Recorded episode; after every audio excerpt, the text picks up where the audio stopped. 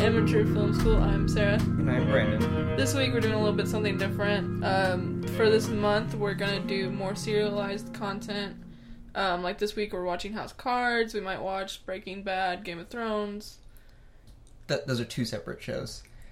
Unless there's some mashup I've never heard of.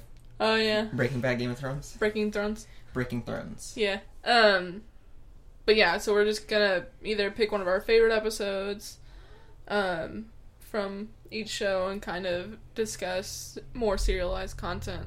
Yeah, Um, so this week we watched House of Cards. the pilot. Yeah, so we watched the pilot, which was directed by David Fincher, who's an The executive. God. Yeah, and also an executive producer. Yes. The subtitle of his career. yeah. Um. So yeah, he directed the pilot. Um, I think we talked about him last week. Yeah, we talked about it because we said that. we Or were gonna do unreliable narrator. Yeah. Um. So yeah. Um. If you don't know what House of Cards is, I'm assuming that you've been living under a rock. Pretty much. House of Cards is a uh, political drama centering on Francis Underwood.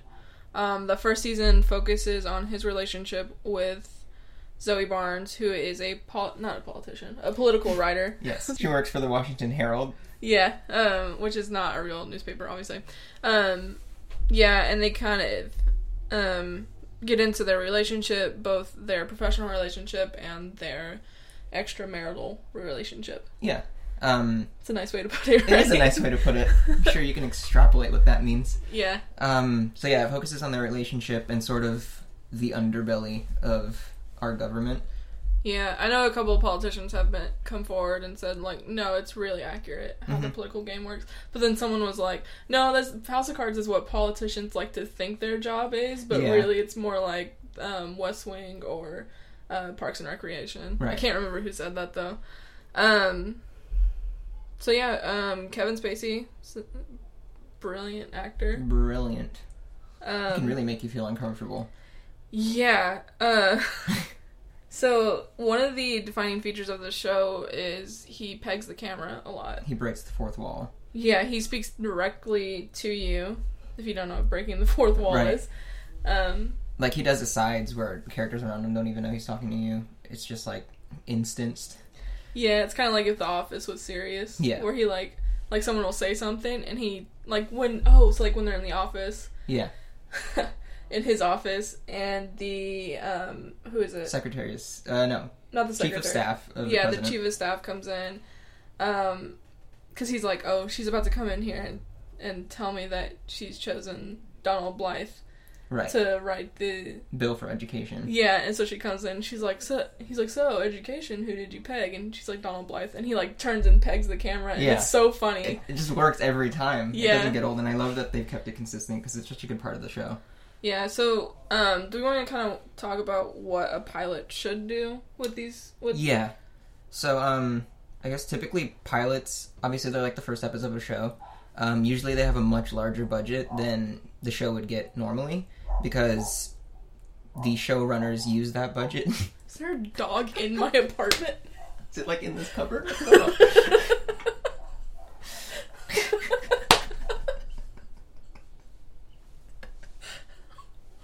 I'm pretty sure we just have a cat. right? So pilots usually have a much larger budget than the show would actually get because uh, showrunners use all that money to put a lot of effort into the pilot so that it gets picked up. Um, it kind of establishes your characters and what the tone of the show is going to be. Mhm. Um, and so David Fincher created this like really, like everything looks really cold, it does. you know. Um, so yeah, David Fincher kind of um, set the tone and the pace of the show, Yeah. which is what a good pilot should do. Um, what I want to talk about though is you basically know who Kevin Spacey's character is within the first two minutes. Yeah, So that cold open. yeah, Yeah. do you want to talk about Um, so how the episode starts is you just hear a dog get hit by a car. Yeah, like that's the first thing The first the thing, and it's on a black screen, so you just hear it happen. And then the scene comes up to him uh, coming out of his house uh, to go and see what's happening because there's like the dog yelps and there's like tires screeching or whatever. yeah, Um, and I guess he has security outside his house, and he's like, "Well, somebody just hit this dog." Um, so then he goes to check on the dog, and he sends the security guy to go get some help. uh, or to call the dog's owners. I think. Yeah, they were Something like, like oh, it's the whatever their name is, dog. Yeah, uh, go call them and let them know that this happened. And then he talks directly to you in the camera, um, and he basically puts the dog out of its misery. He chokes the dog. He chokes the dog to death as a way of ending its suffering. Yeah, so really he's saying by any means show. necessary. Right, and that's basically his motto. Because he, the point of the show is uh, to show his rise of power, rise to power, hmm um, and he does whatever is necessary. So that's it's such a brilliant way to set up the show in like less than two minutes. Yeah, I feel like other shows, um, like I read this article recently. I think it was from Vox Mhm. about, or it might have been, uh, what's that other one that does a lot of media articles? If I find it, I'll link it on the Facebook. Mhm. But um, it's talking about how cold opens have evolved over the course of television Yeah, and how recently, starting with Breaking Bad, is like a really turn big turning point for cold opens. They're not used to um, like further the plot any. hmm Um, they're used as a mean to either build the world up more yeah, or build up a character more. And I think this really um, hits the second one where it's not contributing to the plot. Like the dog getting ran over has no big bearing on the plot and his rise to power. but it, sets up his character. Yeah, establishes immediately who he is Mhm. as a person. Right, it's like an event that's set outside of the show in a way to show you how he's going to act going forward. Yeah. Like normally uh, cold opens are used in like comedies as like um, a small aside that doesn't really have to do with the plot where it's just like, oh, we want this humorous situation with our characters. Mhm. Parks and Rec did them a lot. Um, and sometimes they would lead into the plot and then they'll reference it later. You know, um, I know Breaking Bad would do that a lot where they would do these cold opens and then like you wouldn't feel a payoff for like 20 episodes. Yeah. And then they'd be like, hey, you remember that guy with the thing and the thing Yeah. that you thought didn't have any relevance? Well, well, now, it matters. yeah. I don't think the dog ever does though. Right, no, I don't think it ever comes up. Yeah. So I really um everybody's acting is really good though. Yeah.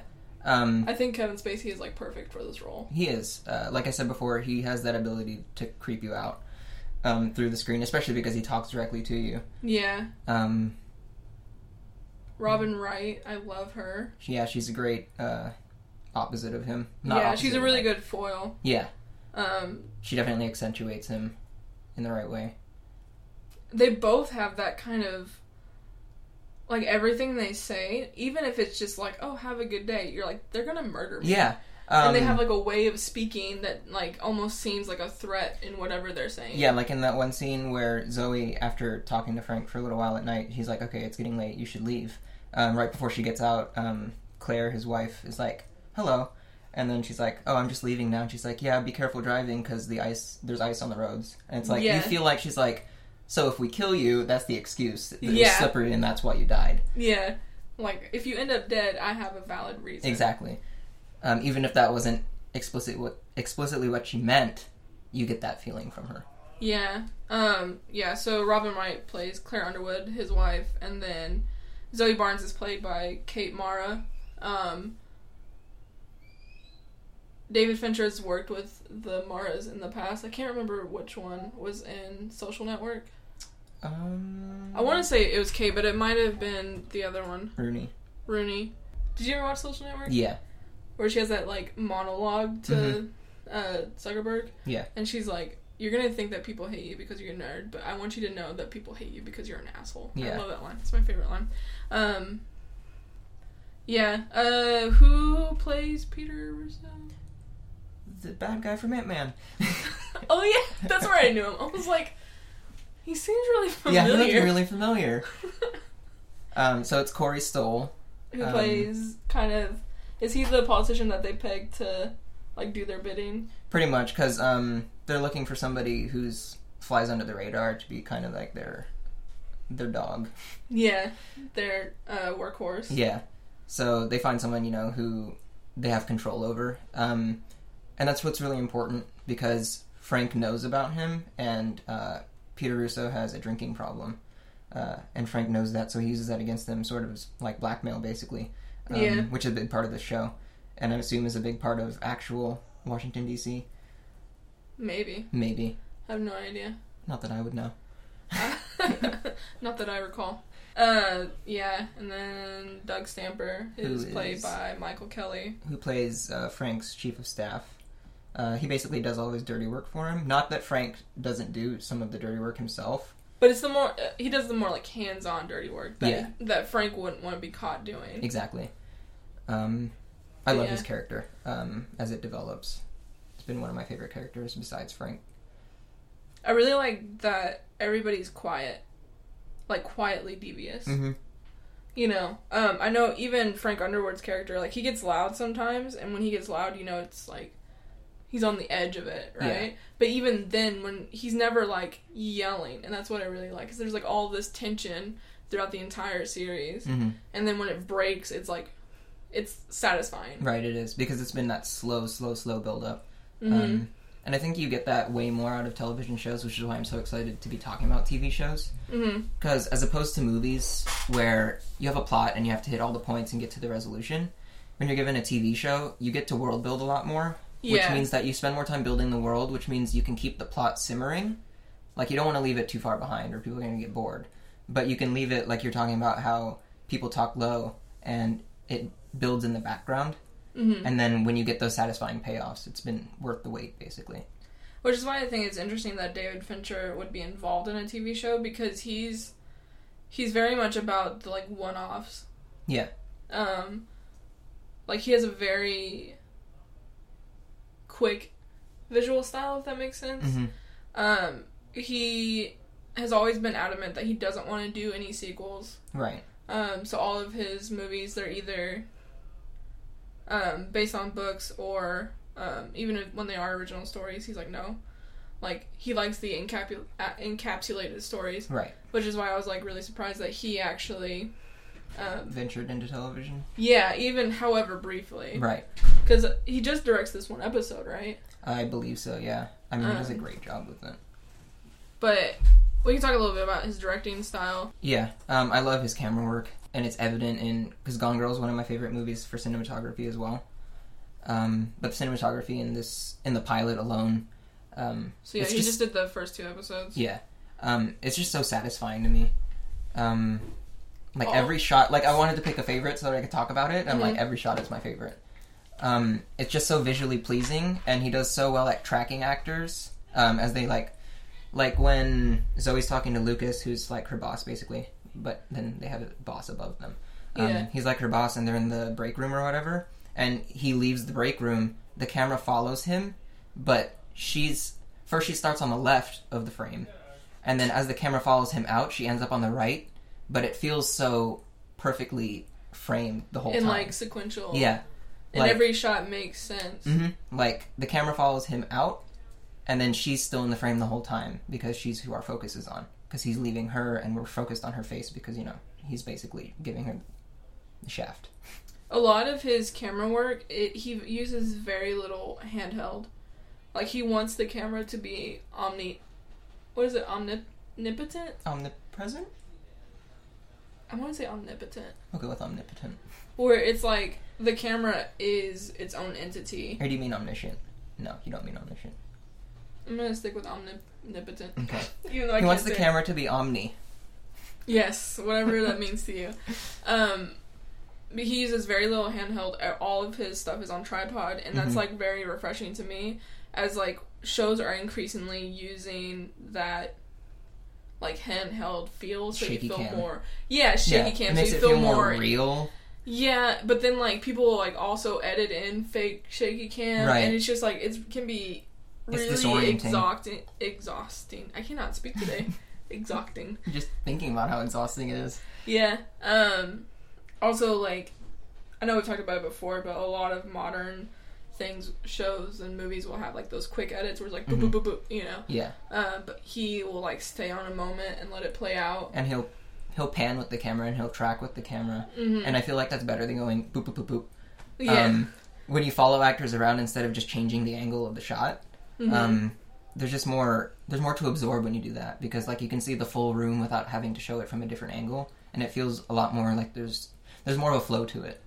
yeah, and it gives it more of like a craft feeling. Mhm. Like you can tell that he's thinking through the shots. Yeah. Whereas um, I know a lot of sets will use this tactic where it's like, okay, we'll film with six cameras at the same time, and then we'll just cut together the shots that we think Right. look good. Yeah. Like You know. super multicam. Yeah, but he's very about setting up his shot and being like, this is it. Yeah. You know? Because being able to get like lighting is something that's really hard to set up. And so to be able to show like a full room in one like track shot, like that's really hard to do. Um, which is why when people set up multicams, you can just get them from different angles. Um, Yeah. But then turning the camera around means that you have to set up the lights in such a way that they don't show up. And so to light a whole room like that and have it look that great is it's really awesome. Yeah. I'm totally a David Fincher fan. Oh yeah. Do you have a favorite shot? Because I know that you like the title credits. I mean, I do like the title sequence.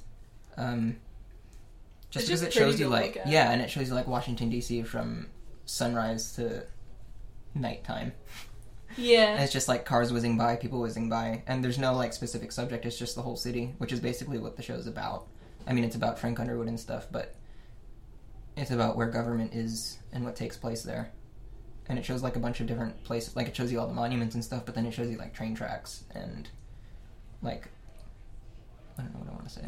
Visually pleasing. Yeah, and just like the amount of time it was to take to shoot all that, like just having a camera sitting there for however Time long. lapse, Yeah, yeah. to time lapse that whole like it's a whole day. Um, yeah, and then basically throughout the entire episode, like I said, I can't really pick a favorite shot, but I've talked about how rule of thirds is like my favorite thing ever. Yeah. Um, and it's pretty much everywhere. Like back to the Zoe sitting in the break room shot. She's on the left, and she's in that third. Yeah. And then Lucas walks across, and then she's in the other third, and it's just perfectly framed that way. So I, I guess I'll pick that as my favorite since I talked about it twice. Yeah. I really like any shots of Frank in an office Mm-hmm. because I feel like what David Fincher does is he juxtaposes him with other political figures. Yeah. Because any shot he's in, um, I know that there's like three things that are really important to Frank Underwood's character. Mhm. Um, I feel like it's video games. Yep. Um, art, and then like just his going ons. You know. Um, and like everything is like really meticulously placed. Yeah, so I really sure. love the shots where he's in his office and he'll be talking about like really shady shit. Mm-hmm. And like in the background, you'll see like a painting of like Teddy Roosevelt or Yeah. George Washington. Mm-hmm. And so it's kind of like If your forefathers could hear you. yeah, or like the forefathers are always watching. But Yeah. they- um, like that line in Hamilton where it's like, I don't think you've gotten to that part yet. Probably haven't.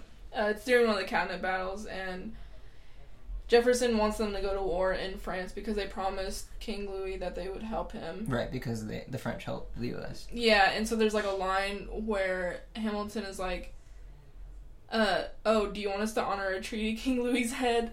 it's Yeah. like, um, because like he's dead or what? What does he say? Oh my god, How can you not remember?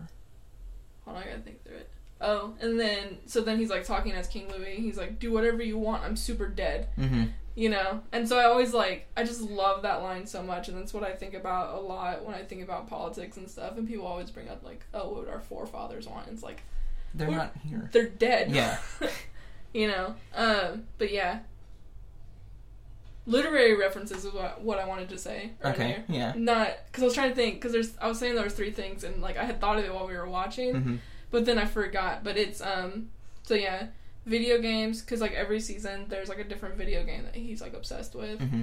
Um and then yeah, so then art and also literary. Mm-hmm. And I guess you can talk about the importance of video games to him. Would you say it has to do with like control? Yeah, it's almost like an outlet for him. Mm-hmm. Um and it's like it's whatever video game it is for the season, it seems how re- somehow it's always somehow relevant to the plot. Mm-hmm.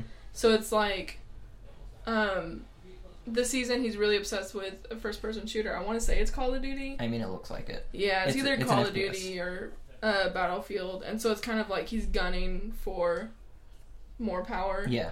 You know. And since he in this season he doesn't have it, Mm-hmm. it's almost like that's his outlet for him to feel in control and powerful. Right.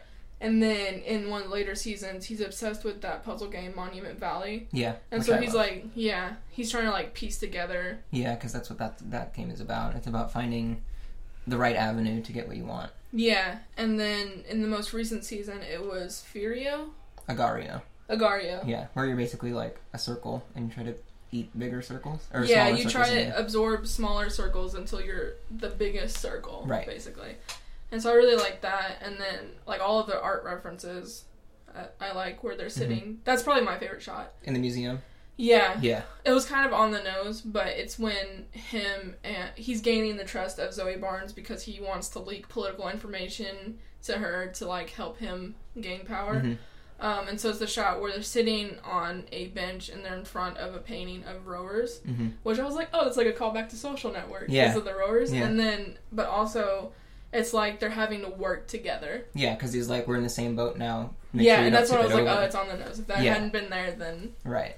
Um, and then he's like, I can only save one of us from drowning. yeah, Um, and then rowing becomes important later on in the show too. Um, it didn't come up in this episode. because he is a rower, right? He Yeah. he was a rower in college. I think so. And so um, that comes up later. It's sort of like his stress relief as well as video games. Yeah.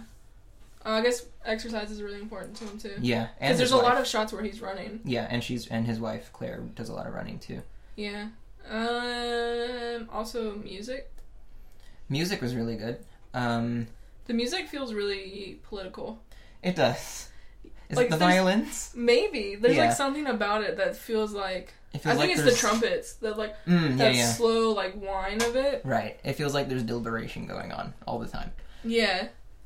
Um, yeah, it really helps make the uh, title sequence um, just playing in the background and then showing basically DC by day and by night. And there's that music in the background. But it's not triumphant. It isn't. It's very. It's like everything else. It's like it feels quiet, Mhm. even though it's not. Yeah. Because the trumpets, they try to be loud at some points, but then it Yeah. like gets muted down. Like it feels dull around the edges. Mhm. If that makes sense. Cool. Is there anything else you wanted to say? Um, I wish we could watch more.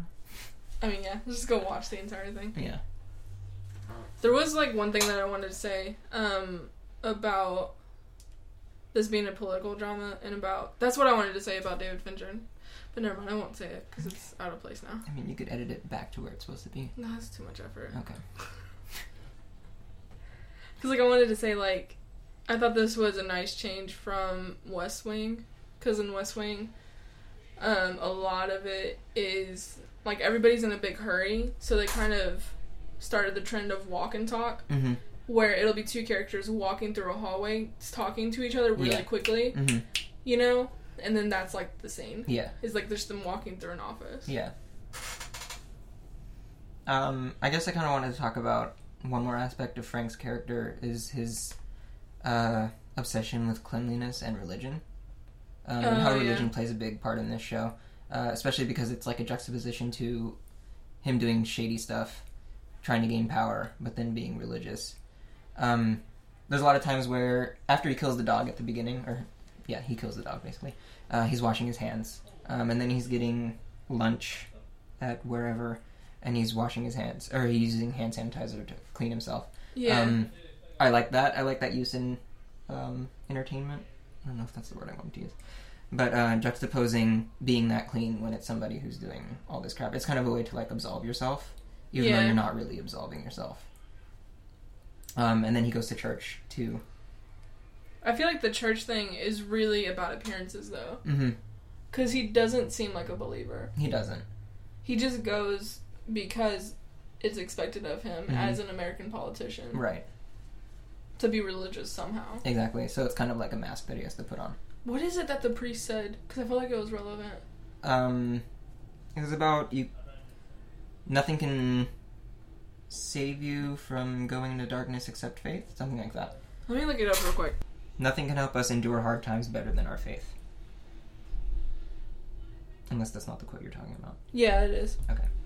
But maybe there's another part of it that I didn't read. I'd like to speak today on the subject of humility. A lot of you have just won re election. If you hadn't, you might not be sitting here. And of course, we should enjoy our success and be grateful for it. But never let your gratitude sour into pride. That's that's the line that I liked. hmm Never let your gratitude sour into pride. Right.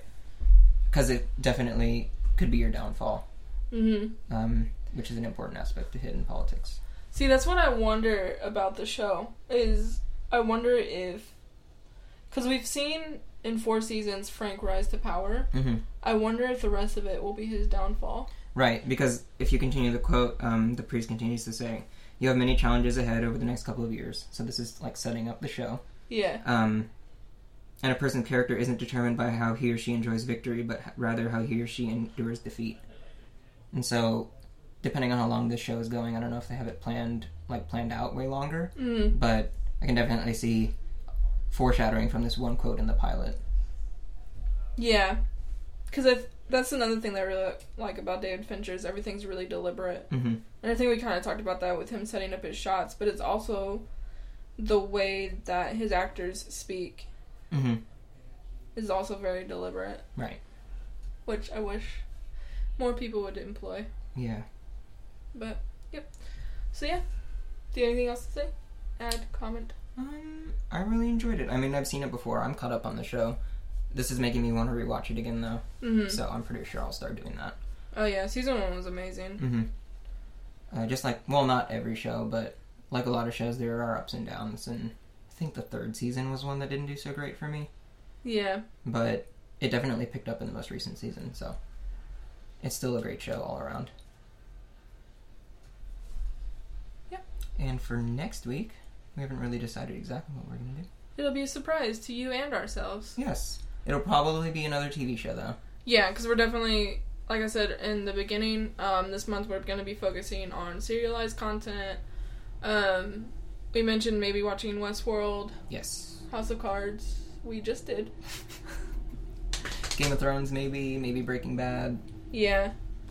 Also, possibly Stranger Things. Um, I was thinking Man in the High Castle. that's gonna one that I haven't finished watching. Mhm. So maybe we'll do that. This is the fourth Or one. I can make you watch Mad Men. Yeah.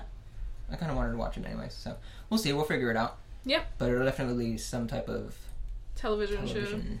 Like, we're probably going to either pick um, our favorite episode or the highest rated episode and Yeah. watch it. So, Be on the lookout. Yep. And thanks for listening. Uh, so yeah, if you want to hear more from us, be sure to check us out on Twitter at AM Film School. And at Facebook, uh, at Amateur Film School. Yep. Um, and if you have any comments or suggestions, go ahead and email us at amateurfilmschool at gmail.com. And we'll see you later. That's a wrap.